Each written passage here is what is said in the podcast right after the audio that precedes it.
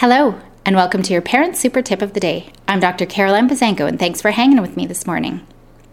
Okay, here it is the talk about consistency. We all know we need to be consistent, true, but consistent with what? I think we tend to focus on the wrong things to be consistent with. The one thing that we need to ensure we're consistent with day in and day out is love consistently showing our kids that we love them, consistently responding to them with love, consistently focusing on the things that they're doing good. For today, consistently focus on love and the positive things and all the reasons why your kid is awesome. Have an awesome day and go make happy happen.